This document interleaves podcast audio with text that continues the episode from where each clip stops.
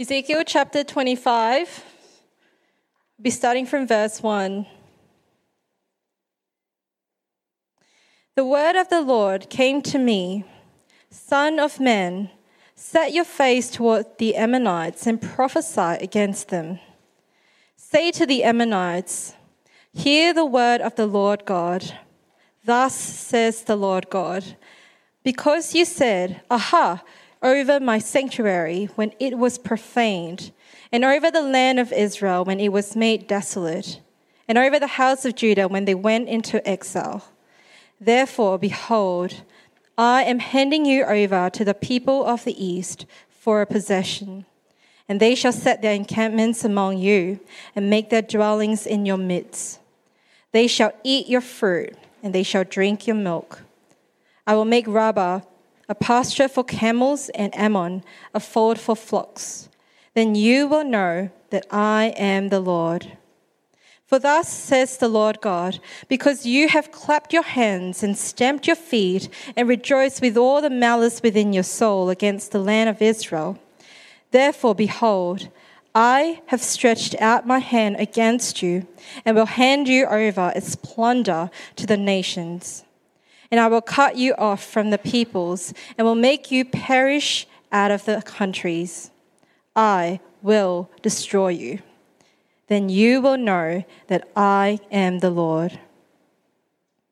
Thus says the Lord God, because Moab and Seir said, Behold, the house of Judah is like all the other nations. Therefore, I will lay open the flank of Moab from the cities, from its cities on its frontier the glory of the country, Beth Jeshimoth, Baal Meon, and Kiriathaim.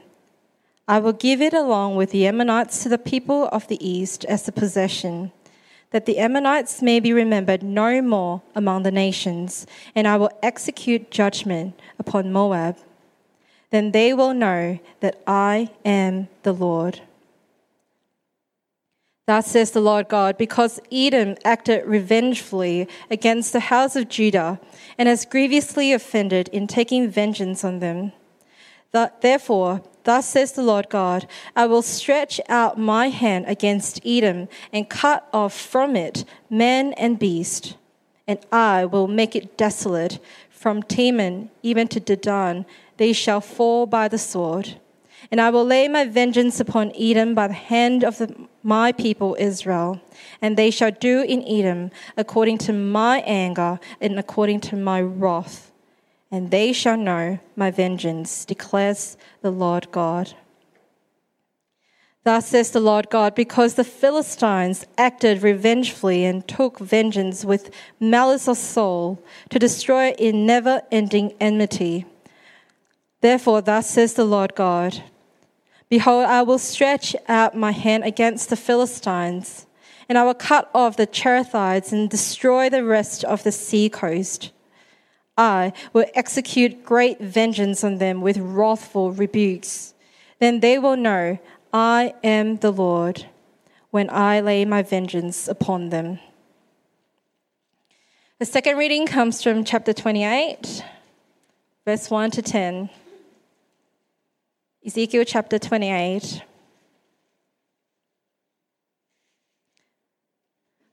The word of the Lord came to me Son of man, say to the prince of Tyre, Thus says the Lord God, because your heart is proud, and you have said, I am a God, I sit in the seat of the gods, in the heart of the seas.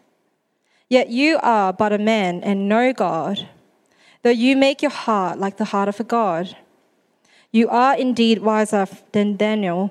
No secret is hidden from you.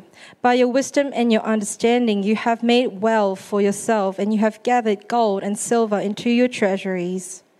By your great wisdom in your trade, you have increased your wealth, and your heart has become proud in your wealth. Therefore, thus says the Lord God, because you make your heart like the heart of a God, therefore, behold, I will bring foreigners upon you, the most ruthless of the nations, and they shall draw their swords against the beauty of your wisdom and defile your splendor. They shall thrust you down into the pit and you shall die the death of the slain in the heart of the seas. Will you still say, I am a God, in the presence of those who kill you? Though you are but a man and no God, in the hands of those who slay you?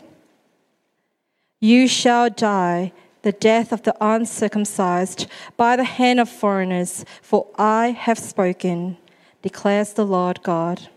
Morning to everyone here today. Uh, great to see all the faces here. Lots. It's. I think this is the first time I've seen the second service almost pretty much full. Uh, so well done. Uh, if you're still live streaming and tuning into live stream here, there are still a few seats. Uh, so please be encouraged to, to make your way back. We can be at 100% capacity with ticketed allocated seating. So um, make your way in. A couple of other quick announcements before we begin. Uh, firstly, um, please pray uh, for next weekend and the weekend after that. Next weekend, in the first service, if you come to the first service, there'll be a small chunk of people missing. That'll be the teens. they're going away on their SALT camp. And so we're really looking forward to that. Uh, we were hoping to plan one last year, but obviously because of the pandemic, that didn't happen. Uh, so we're looking forward to, uh, yeah, uh, coming together again for next weekend. So that'll be happening on Friday through to Sunday afternoon. Um, we're joining forces with Coopers Plains Evangelical Church, our sister church over there on the south side, uh, and their youth group are going to combine with ours for the camp. Pray for Darius. Uh, many of you know Darius, our ministry trainee here. He's going to be giving uh, two of the talks over the weekend. It's his first time ever preaching. Uh, and so I said, why don't, why don't, you do it in front of teens and do it twice? So he's, uh, he's, he's done a remarkable job in, pre- in preparation. Uh, so please pray with him um, and for him as he speaks over the weekend. Uh, the weekend after that, there's going to be a bigger chunk of people here missing and in the first service as well. We have our young workers retreat. Uh, and so I'll be speaking at that and looking forward to spending some time there with my family, with the Clares and the Sunday Wifers who are working, um, and working through uh, what the Bible says about work, rest, and play. So that's, that's going to be an exciting weekend as well, uh, the weekend after that. Weekend after that, the October long weekend, I'm on leave, so you won't see me for three weeks. Uh, I will be back um, in, at our combined service, and I'm looking forward to the commissioning of Randy Chan uh, as our third pastor. I'm looking forward to seeing everyone uh, together in one space, uh, like we did back in Easter. So, uh, lots to give thanks for, lots to pray for. Um, please continue also pray that the recent COVID cluster on the south side there just kind of uh, goes quiet. That'll be really good. Uh, we're not exactly sure what to do if um, we get bad news today. I should have checked a bit earlier. Oh well. Uh, let me pray, however, for now, for today as we come to this word here. Let me pray. Our loving Heavenly Father, we give you thanks for your word. And we give you thanks that you speak to us through it. And though sometimes your word seems foreign to us, though sometimes your word seems to deal with subject matters that are completely beyond our realm of uh, practical living, we ask that you'll help continue to speak to us. Help us to see that this word today is deeply and profoundly practical. And we pray too, Father, that you'd bless us by your Spirit as we take uh, our big sweep of this uh, passage today, as we look at these chapters. We ask that you'll sustain us, help us to uh, follow the links, help us to uh, see all that is happening, uh, and help me by your Spirit to speak clearly from this as I ought. And Father, we pray all of this for our joy and for your glory in Jesus' name. Amen. Followers of Jesus Christ live in a hostile world. A few weeks ago, the United States of uh, United States, I was going to say United States of Australia, the United States of America pulled out all of their soldiers from Afghanistan. And in the chaos that ensued, Christians and pastors in, in, in, Afghanistan recognized the deep trouble that they were in. Most of them went into hiding, and the, with the Taliban clearly and vocally searching for them. Now, it doesn't take too much imagination to know that they would most likely lose their lives if they were ever captured. In other places, I have a few missionary friends, uh, some who graduated from Bible college with me at the same time as me, uh, who have come back to Australia over the last few years but have been unable to return to their field, their mission field.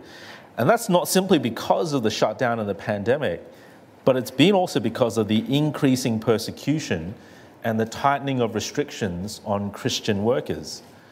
Some of us recently heard the news that fellow Christians in areas where my friends would have been, they've heard the news that Christians in those areas were interrogated at length by police, a clear threat to the openness of their faith and the gospel in their community. Now, if it's not the direct persecution of the church from our world, there are other dangers as well. See in Australia, here, maybe even in Singapore too, for most of us. I think it's fair to say that we're not in any physical danger when we gather. Some might argue that our religious liberties are being eroded, and there might be some truth to that. But the bigger danger that I see in our world today, the world that we are living in here, particularly in Brisbane, is not only a world that is hostile to Christian morals and values, but is at the same time utterly seducing. Wealth and money are massive lures. I heard recently in some YouTube video I was watching, uh, which was describing the, uh, the economy of Australia. Uh, and the YouTuber made this big claim, backed up with a couple of um, uh, footnotes, that Australia per capita is one of the wealthiest nations in the world. I had to sit back and think about that for a moment. I thought, well, actually, it is true. We live in a massively wealthy world. And because of that, when we live in this world, you start to feel the seduction of that wealth. You when you start working after you've graduated, the lure of home ownership comes, of investments, of upgrading the car and living a comfortable lifestyle. And all of that takes commitment and energy. I know that in Singapore there is a big emphasis on being in a uh, meritocratic society, a society where you work hard to earn your way up the social and economic ladder. And that also takes a lot of energy and commitment. And a lot of this seduction plays on our fears or even just simply our sinful desires. But the end result is always the same. We become less willing to put out our necks to witness and stand up for Jesus. And we become less committed to church and serving his kingdom because we're so caught up in the world's worth, uh, wealth. And when our world isn't seducing us, our sinful nature is opening ourselves up to being deceived. We form alliances in our lives with the things that give us safety and security, functional saviors, idols that are the actual foundation of our lives. Now, all of this to say that we live in a hostile world, a world that isn't conducive to following Jesus easily, a world that makes it hard to follow Jesus, sometimes very hard, sometimes at the cost of the life of a believer. Now, the world of Israel at the time of Ezekiel was a hostile world as well. Surrounded, surrounding Israel were nations that wanted them gone. And when Israel wasn't struggling with these external forces working against them, there were also major issues with sinful forces working within of their sinful nature being seduced by the wealth of the world, of, uh, uh, uh of, being, uh, of wanting to be dis- uh, align themselves with deceptive allies, assisting their rebellion against God and His laws. And so, what, would God, what was God going to do about it? So, over the past seven weeks, as we've been looking through the book of Ezekiel, we've been hearing what God is going to do about all of that. God was going to bring judgment upon his people for their wickedness and rebellion. But you know, it's not as though all of Israel's problems were internal. Sure, a lot of them were. But there were the outsiders, those nations surrounding Israel that made life very difficult. What was God going to do about them?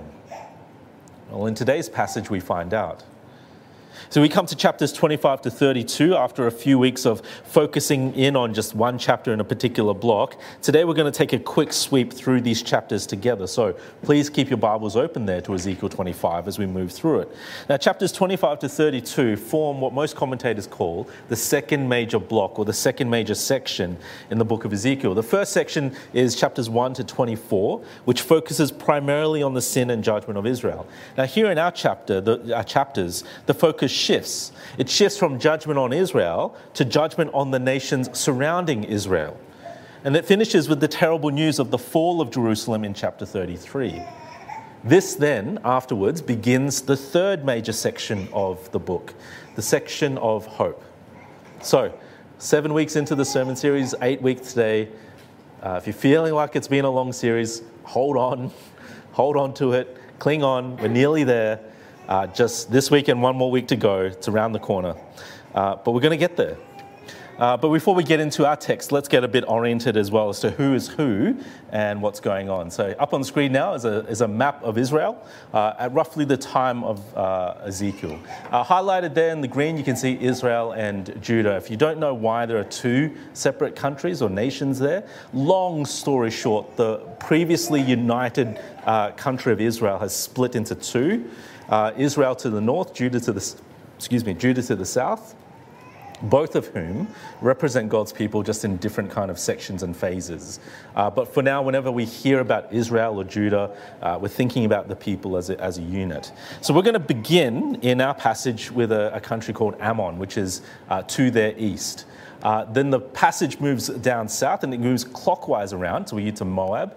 Uh, it will then focus on Edom. It will take a swing to the west in Philistia, uh, head up north to the city of Tyre, and then there's a brief mention there uh, about Sidon, which is just a little bit further north. And then it'll swing all the way back down again uh, to Egypt. And that's kind of the journey that we're on today. So, welcome to this tour of the Middle East. Buckle up, we're about to head into it. Uh, we begin in chapter 25, which is a chapter focusing on Ammon, Moab, and Seir. Is the hill country of Moab, Edom, and Philistia. Ammon, the target, the target sights fall on Ammon first. They draw the attention of God because they gloated and they laughed at the destruction of the temple. It was a gloating and laughter, however, that was deeply rooted in deep hatred against Israel. So if you've got your Bibles with you, turn with me again to chapter 25 and read with me verses 6 to 7. For thus says the Lord God, because you have clapped your hands and stamped your feet and rejoiced with all the malice within your soul against the land of Israel, therefore, behold, I have stretched out my hand against you and will hand you over as plunder to the nations. And I will cut you off from the peoples and make you perish out of the countries. I will destroy you. And then you will know that I am the Lord. You see that there, that they didn't just laugh at Israel, they laughed with malice. They wanted this, they yearned for Israel's destruction. They laughed with this evil intent. And so, because of that, God would bring them down. Their laughter would turn into mourning. God would destroy them. God's sight then moves down to Moab and Seir. If you don't remember, uh, Ammon and Moab were the very long distant relatives of Israel. Ammon, uh, Ammon and Moab were the children of the incestuous relationship uh, between Abraham's cousin Lot and his daughters, Lot's daughters. You can read about that fun story in Genesis 19.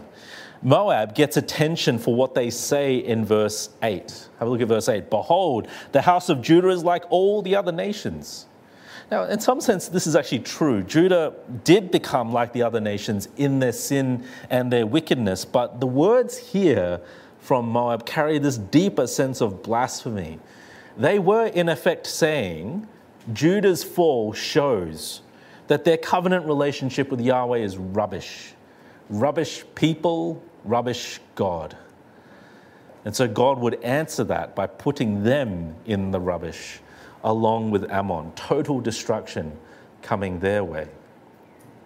Edom, uh, focus moves to them. They get tr- uh, the treatment next. Edom, uh, if you would remember too, were the closer cousins to Israel. Israel were the children of Jacob, and Edom were the children of Esau, Jacob's brother. So, what did Edom do? Have a look at verse 12. They acted revengefully against the house of Judah. Now, this accusation is actually more deeply fleshed out in the prophet Obadiah. So, if you go to his book, you'll see that that's actually purely a prophecy against Edom. But there we learn, uh, and we find out what it, what it was that Edom did. Edom helped and assisted Babylon in the destruction of Israel. They seized Judah's wealth. They cut off fleeing, uh, they cut down fleeing fugitives, and they handed survivors over to Babylon. So God would make Edom a desolate wasteland in return. Philistia to the west then gets the final attention in this chapter. Uh, Philistia, the home to the Philistines. This is a very long running battle between them. Right? You remember Goliath, the Philistine versus David. This is going all the way back even further than that. See, not only did they act also revengefully, but they did so out of that old, old hostility. Uh, verse 15 puts it a never ending enmity. So, because of this long held grudge and the joy that they took in the destruction of Jerusalem, because of that, ju- that grudge, God would bring justice upon them as well. So, here you have in this short little chapter four countries in particular who persecuted God's people right, in various ways. And here was God declaring that he would personally take vengeance upon them. But you notice the little phrase that keeps coming up at the end of every paragraph in this chapter. After the judgment is announced on each of these nations, you notice this line or a variation on the line right at the end. And it goes something like this Then you will know that I am Yahweh. Now, that little phrase comes up again and again, and it's a phrase that comes up throughout the entire book of Ezekiel. But here in chapters 25 to 32, it comes up 19 times.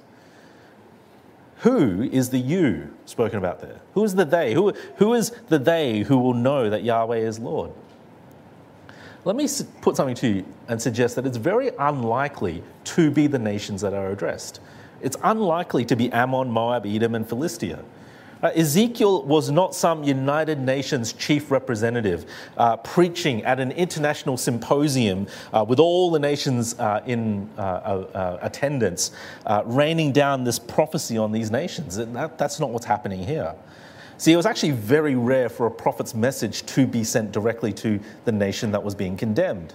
The one, I think, the only exception to this was in Jeremiah 51, where you actually see Jeremiah write this prophecy down, roll it up on a scroll, give it to a servant, and say to the servant, Take that to Babylon. That's the only time we see something like this. See, the most likely audience of chapters 25 to 32 were the exiles, the Israelites so, why address these nations when you're not actually talking to them?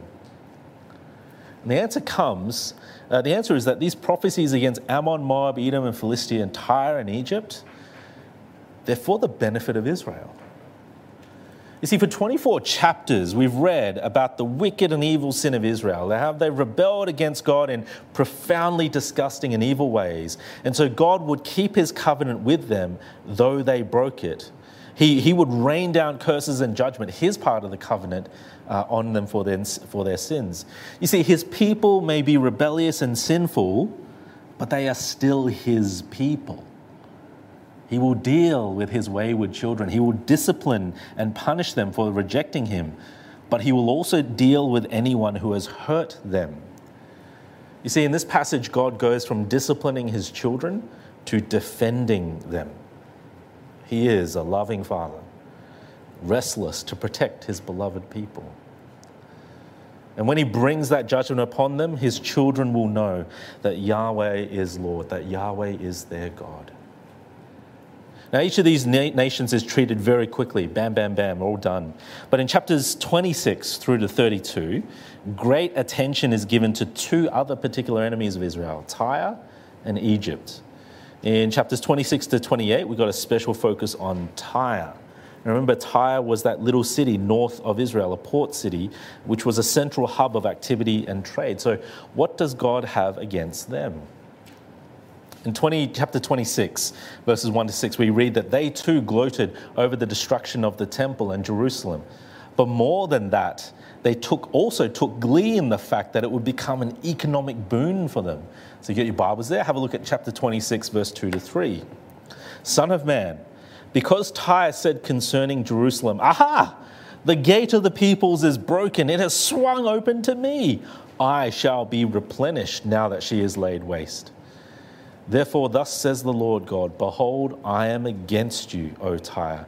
I will bring up many nations against you as the sea brings up, wave, brings up its waves. See, they saw the destruction and they were clapping their hands in delight, and then they were rubbing them together in anticipation of all the money that would now be rolling into their city. And so God goes on to warn them in, in verses 7 to 21 of chapter 26.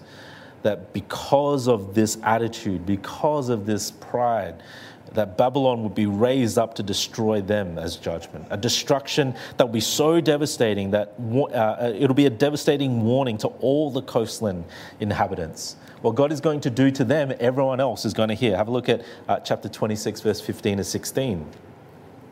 Thus says the Lord God to Tyre Will not the coastland shake at the sound of your fall when the wounded groan, when slaughter is made in your midst? Then all the princes of the sea will step down from their thrones and remove their robes and strip off their embroidered garments. They will clothe themselves with trembling. They will sit on the ground and tremble every moment and be appalled at you. See that there. The destruction of Tyre will be a warning for everyone else. Then in chapter 27, God focuses in on another specific sin that earns their destruction and judgment the sin of pride. Listen to what they say of themselves. Verse 3 to 4, chapter 27.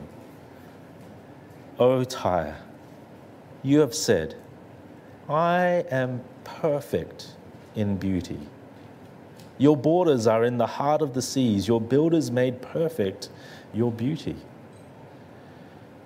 What this is like? When you congratulate yourself for being so beautiful? Have you ever done that? looked in the mirror?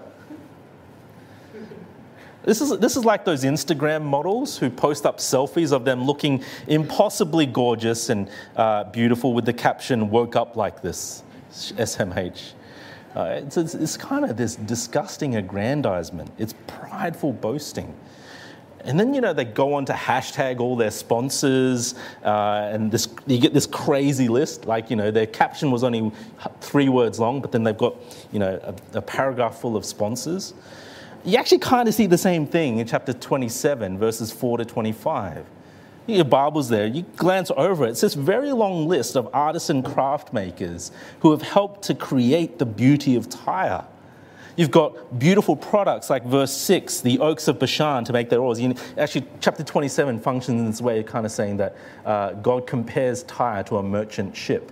And so he says, Look at all the beauty of that you have. Verse 6, the oaks of Bashan to make your oars. Verse 7, embroidered linen from Egypt for your boat sails. Verse 12, you got silver and iron and tin from Tarshish. Verse 14, horses and mules from Beth Togarmah and on and on and on and on and on. It's this massive long list, lots and lots of trading partners and artisanal products to make Tyre a beautiful city. Why is there so much? There is so much detail about their beauty. I think one of the reasons is to remind Israel do you remember this city? It was beautiful, it was seductively beautiful. How seductive were their riches and their wealth? Remember at one time, Israel was one of the wealthiest nations. Remember that Solomon, in Solomon's time, he made silver so plentiful that it actually lost its value. It became common. Riches are seductive. I'm not the richest person in the world, the richest person that I know, but I know the lure of artisanal objects, specially sourced meats for the barbecue specially crafted items that I can display at home. How about yourself? And then you hit chapter 27, verses 26 to 36, which is a lament song for Tyre, lamenting the loss of her goods. It, hit, it hits hard because of the seductive beauty which is now gone. And it all comes to head in chapter 28, where God takes aim at the king of Tyre Actually, he gets referred to as a prince and a king. It's a little bit confusing, but it's probably referring to the same person who goes by the same by the two titles. Here in chapter 28, we have, we have pride in full expression. The reason why Tyre is brought down and judged. Have a look at chapter 28 again, uh, verses 1 to 2. The word of the Lord came to me Son of man, say to the prince of Tyre, Thus says the Lord God, because your heart is proud, and you have said, I am a God I sit in the seat of the gods, in the heart of the seas. Yet you are but a man and no God, though you make your heart like the heart of a God. Now here, here we basically get the definition of sinful pride the pride that God hates. See, there, there is a pride, a different sort of pride. You can have a pride of accomplishments, or you know, if you're proud of your children and uh, and and you know, pride, you take pride in these sorts of things. That kind of feeling of you know, well done, you did a, go, a good job. That kind of pride. That's a different sort of pride. The pride that we're talking about here, the pride that God hates, is the pride of self-exaltation the pride of raising yourself above God. You see it there in verses 1 and 2 of chapter 28. You said, I am a God. You made your heart like the heart of a God. You get more of the description of this king in verses 11 to 19. Uh, read with me verses 11 to 15 in particular. Moreover, the word of the Lord came to me, Son of man, raise a lamentation over the king of Tyre and say to him, Thus says the Lord God you were the signet of perfection, full of wisdom and beauty, and perfect in beauty. You were in Eden, the garden of God. Every precious stone was your covering sardius, topaz, and diamond, beryl, onyx, and jasper, sapphire, emerald, and carbuncle. And crafted in gold were your settings and your engravings. On the day that you were created, they were prepared. You were an anointed guardian cherub. I placed you you were on the holy mountain of God in the midst of the stones of fire you walked. You were blameless in your ways from the day you were created. Now, there's some interesting language that's going on here. Uh, language that has caused quite a few Christians in the past to scratch their heads and wonder if God isn't speaking some deeper truths at a deeper level. Some thinking that God is now speaking about Satan's fall from grace. I think that's actually unlikely uh, it, it, would be a little bit weird to drop into this picture from the past as he's judging uh, Tyre. What is more likely happening here is that God is using a metaphor. In the same way that he described Tyre as this beautiful merchant ship in chapter 27, now here he uses a different metaphor to speak of how, one, how wonderful and how beautiful was the king of Tyre. Right? God is saying that he was so beautiful, he was like the head of all the guardian angels in the Garden of Eden. He was so beautiful, even in God's eyes. There's a sense that as you read that description in verse 11 15, that God is impressed. The king's beauty mirrors, it seems, the wealth and the beauty of his city. But then at the end there of verse 15, it changes. God spots violence in their midst. Verse 17, their heart become, became proud because of their beauty, their wisdom corrupted because of their splendor. And so God will judge them, casting them to the ground, fire coming out to consume them until in verse 19 they will look so ghastly that everyone who looks upon them will be appalled at the sight. They're going to be they're going to look at Tyre and they're going to cover their mouths and think, "What happened?" It'll be an appalling sight. This fall from such a height to such a depth. It reminds me a little bit of Lance Armstrong. Uh, you may not uh, be the biggest fan of the sport of cycling, but I'm sure that most of us have heard of the name of Lance Armstrong. For a time there, Armstrong was a hero to the world. See, not only did he win the world's toughest cycling competition, the Tour de France, he did it seven years in a row. He did it seven years in a row after beating testicular cancer. He was the poster child for cancer survivors. If anyone if, if someone like Lance Armstrong could go through cancer and survive, then you could do anything you put your mind and your heart to. That was until he was outed as a cheat, caught in a blood doping scandal. And if I can say, in my opinion, a very clever blood doping scandal. But that's for another time. All of his achievements were then wiped from the record books. His endorsements all left him in one day. There's a story that goes that he was getting, uh, after the news broke about his cheating, and when it became very clear that he was a cheat, there was this one day where he got phone call after phone call from all his sponsors, and he lost $75 million in one day. I can't imagine what $75 million looks like in my bank account, let alone to lose it all in one day. He's been banned from all competitive sport for life. And now, when people look at him, they're appalled. All they can think about was his great heights and how far he's fallen. That dizzying heights to being appalled at the sight, the king of Tyre would fall in the same way. Now, the eyes of God's judgment moved from Tyre down to the south to Egypt. Chapters 29 to 32 follow a very similar pattern and have very similar themes to Tyre, so we're not going to tease it out in the, uh, the same length of detail. Uh, but first, you notice in chapters 29 to 30, there's a general prophecy against Egypt, and then in 31 to 32, there is a specific lament and prophecy against the Pharaoh, king of Egypt. Remember, it was Egypt who deceived Israel. Remember, it was Israel who went to them to try and form an alliance against Babylon. Remember Zedekiah from a few weeks ago, the last king of Judah? He went to them for help, and Egypt replied, Sure thing, bro. With our forces combined, we can beat Babylon. I think that's the message translation of the Egyptian conversation, maybe? I don't know. It might have gone something like that. But then, when the armies marched, when the Babylonian army marched on Jerusalem, Egypt was there and they turned, and they turned their backs and they went home. They had deceived Israel. It was a false and deceptive alliance. In chapter 26, uh, 29, verses 67, Egypt uh, compared to a reed that Israel leaned on. It then snapped, causing massive injuries to Israel. You think if I could think of a comparison today, then I think Egypt would be uh, like a handrail Israel thought that it was safe, that they could trust her, they could lean on her for support. But then the handrail gave way so easily. Israel fell down, smashing her head on the ground.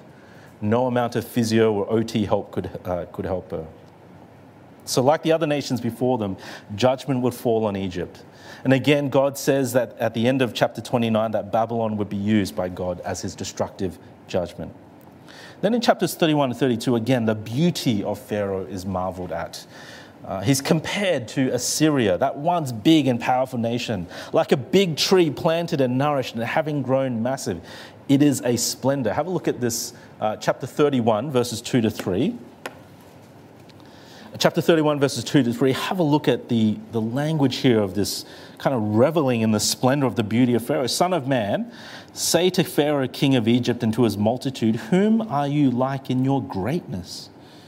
Behold, Assyria was a cedar in Lebanon with beautiful branches and forest shade and a towering height, its top among the clouds. Jump down to verse 8. The cedars, in, uh, Yep, verses 8 to 9. The cedars in the garden of God could not rival it, nor the fir trees equal its boughs. Neither were the plane trees like its branches. No tree in the garden of God was equal was its equal in beauty. I made it beautiful in the mass of its branches, and all the trees of Eden envied it that were in the garden of God. Now that is some seriously high praise. The trees in Eden envied the beauty and of Pharaoh and Egypt. But the same heart disease in Tyre inflicts Pharaoh as well pride. Let's have a look at verses 10 to 11. Therefore, thus says the Lord God because it towered high and set its top among the clouds, and its heart was proud of its height I will give it into the hand of a mighty one of the nations. He will surely deal with it as its wickedness deserves. I have cast it out. So, like the other nations before, like the king of Tyre, Egypt, and Pharaoh will face God's judgment. Destruction and being brought low will be their imminent future.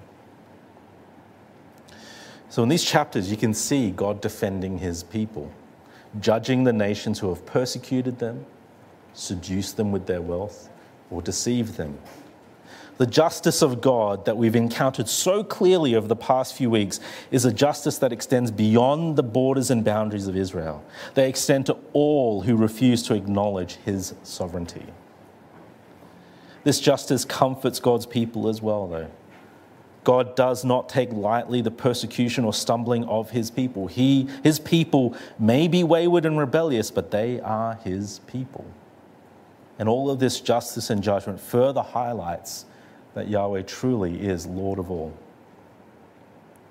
Now, the judgment on Tyre and Egypt bring to our attention, especially, how easy and dangerous it is to be seduced and deceived away from faithfulness to God. And leading the way were two kings filled with pride the heart, their hearts exalted themselves above God.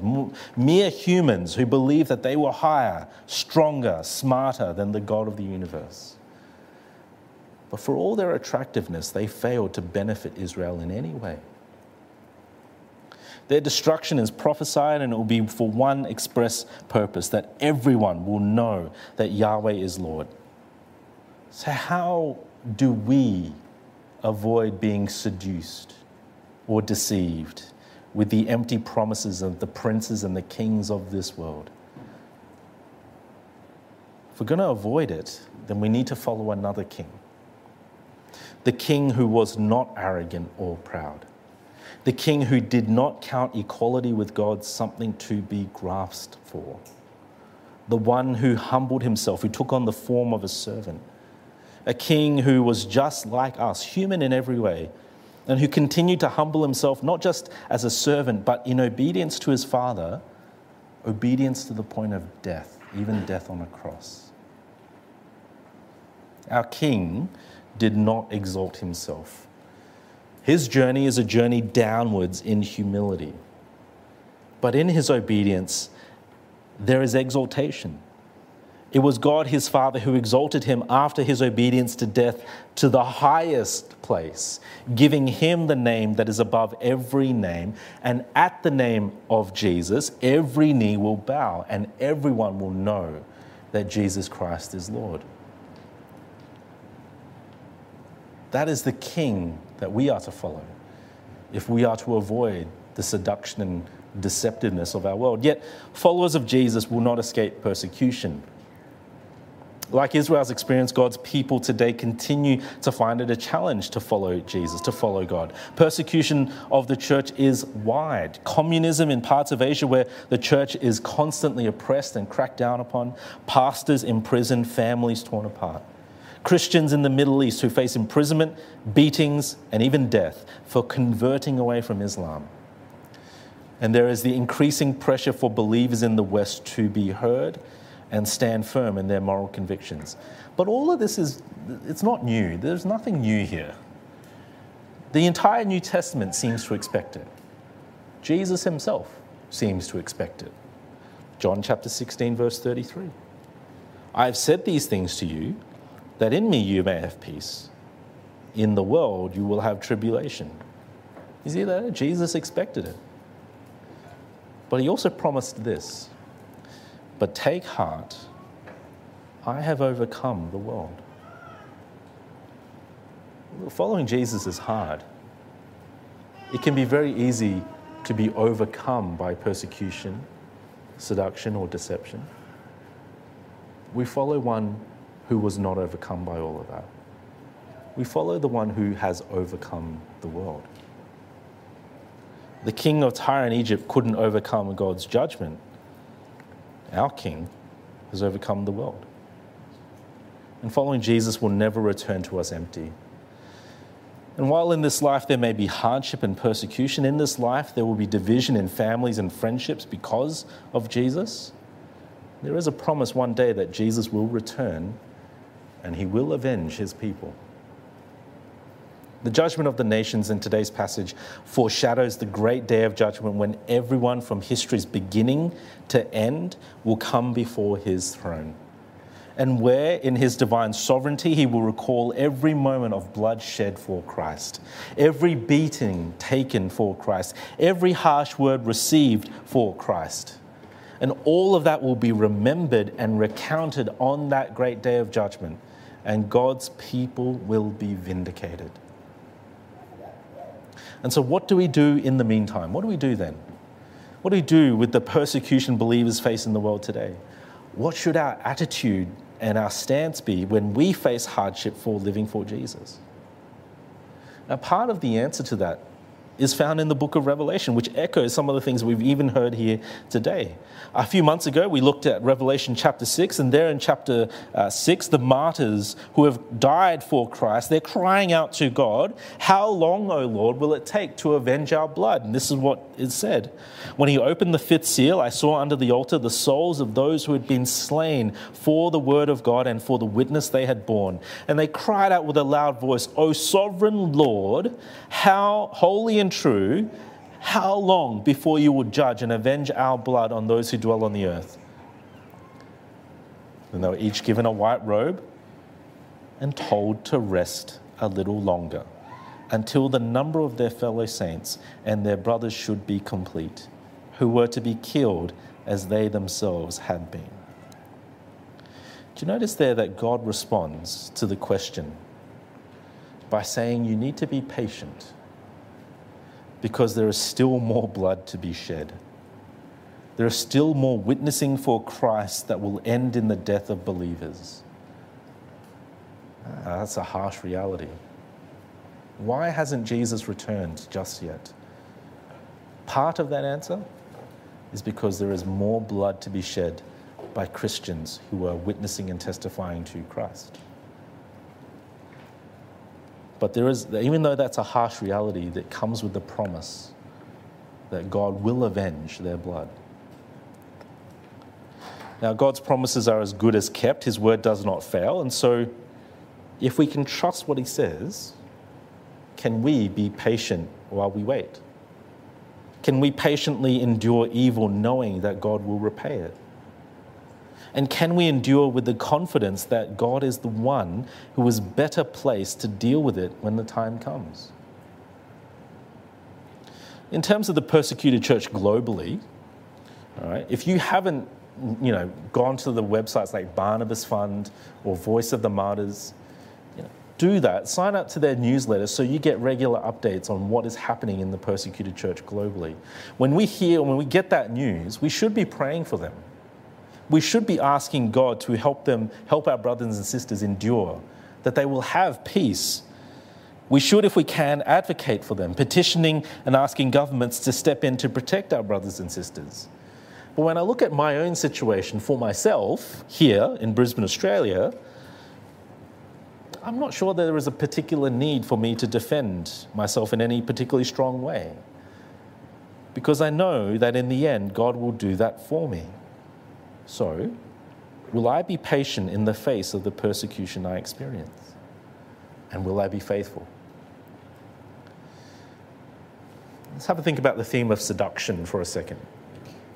Uh, Tyre was a, a, wealthy city brought down because of its pride. Remember the wealth, the wealthy city, the wealthy state, which is a constant seduction for believers. Remember how there was so much detail painted about their riches. Because I think the same theme is picked up in Revelation 16 and 17. There, a great prostitute is pictured, seducing the world with her wealth and her treasures, everyone wanting a piece of her and then when God comes in and brings her down in judgment, the world mourns. They don't mourn her loss, they mourn what they lose, the things that they lose when she is gone. The pride of wealth is seductive. Have you ever wondered why believers get so seduced into the health and wealth and prosperity gospel? Is it simply because, isn't it simply because wealth is so attractive to all of us? And then some fall into the trap that somehow God endorses that life as well. You know, there's a new form of the prosperity gospel today. That you know that old stuff about you know God wants you to have a big rich bank account. God wants you to be physically healthy for the rest of your life. That's what is now on the hardcore end of the prosperity gospel. That's a fringe movement now. Now it's more about living your life to the fullest, finding and reaching your fullest potential have enough faith, and God will bless you to discover your true self. But again, isn't this just another form of seduction towards riches in life? Isn't this just another word from the world? Seduction towards wealth. Are we discerning enough and careful enough to spot this essentially false gospel? You know, my attention was drawn to another form of wealth seduction this week uh, in an article posted online by a Christian friend back in Singapore. It was an article uh, written uh, in an interview with the richest man in Asia and his wisdom for young people. And this was his message. The message was basically this don't hang out with people who are content with their lives. Hang out with people who are successful, who are driven, because that will rub off on you. I was like, okay, the fact that this advice comes from a multi billionaire gives it so much more credibility as well. But why is it that a Christian was posting this up? Was it because they heard the seducing voice of the world in his words? The promise that you can improve your life, you can be more successful, you can be more wealthy if you would change who you hang out with. Right? This billionaire was also suggesting to stop wasting time with people, but always spend your time doing something useful and hanging out with rich people. How easy do you think it would be to hang out with him? And then we turn to the Gospels, and I turn to the Gospels in the week, and I read about Jesus hanging around with tax collectors and sinners and wasting so much time with them that he got accused of being just like them a glutton and a drunkard. Whose voice are you going to listen to? The voice of the billionaire or the voice of the one who actually owns everything in the universe? Whose name is exalted above every billionaire's name? Whose mindset are you going to adopt? Friends, don't be seduced by the wealth of this world because it will all one day be burned up. Finally, don't be deceived. Pharaoh deceived Israel. He offered them an alliance he wasn't willing to keep or back up. Israel trusted him, and it came back to bite them hard. And when you read through the Bible, it's interesting to notice how often Egypt is a fantasy for Israel. Right? just such a, there's such an allure about the place. Even though it was a place of slavery, 400 years of slavery, there is just something about Egypt that constantly has the gaze of the Israelites. You can go all the way back to just Exodus chapter 16. This is one chapter after they've just been uh, released, after they've gone through the Red Sea. They walked on dry ground. They saw the 10 plagues. They survived all of that. They're two and a half months into wilderness, into the wilderness, and they're getting a little hungry. Their stomachs are growling. And then that hunger turns into hanger. You know? You ever been hangry? Were you hungry, angry? Right? And they, they're, hangry, they, they're hangry and then they start to reminisce. And they start to think of their pots full of meat and the bread that they had back in Egypt. Ah, gosh, what a people. And then you fast forward through the centuries and you get to our chapter a few weeks ago, where we were looking at Israel's alliance with Egypt against Babylon. And why did they do that? Was it not the fantasy of horses and chariots to be supplied by Egypt? But like all fantasies, they had to wake up one day and realize it was all a dream. And actually, before them was a true and living nightmare as Babylon surrounded their city. Now, for us today, Egypt doesn't hold that same kind of literal deceptive power. For us, Egypt is a geographical location in the world. It has pyramids and a sphinx, and hopefully, in a couple of years, when international travel returns and we're all back to normal, we can maybe one day go there for a holiday. But have a think what can deceive us away from worshipping the true and living God? A couple of weeks ago, we heard about this idea of functional saviors, this idea of the things that we actually put our hope and our trust and our security and our safety in. That might be a message worth revisiting for some of us. You know, where are we placing our trust? Maybe even in good things, but good things that squeeze out Jesus from the center trusting of our security and safety in the wealth that we have saved up and accumulated, uh, the safety and security that we have in our relationships, our marriages, or the success of our families. How about a tempting one, in, in particularly in our world now, in, in this current cultural moment?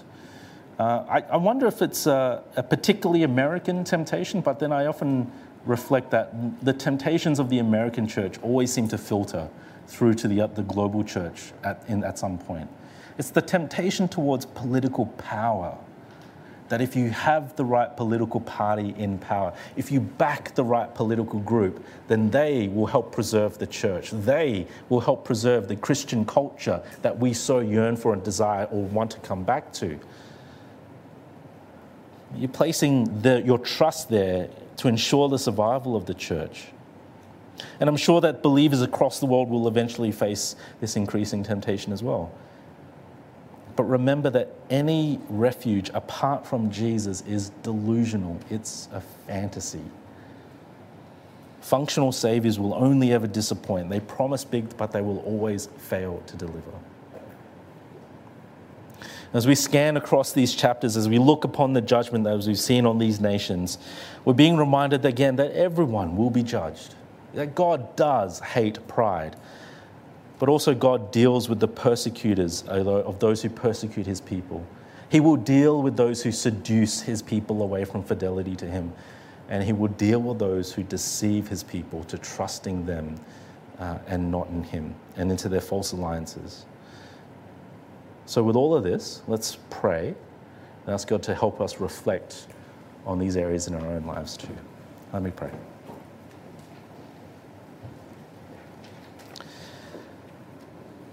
Our loving Heavenly Father, we thank you for this word, this word that warns us and reminds us, this word that shows us of how your judgment extends to all nations, nations who have persecuted your people this world that does seduce and deceive your people, that will all be judged.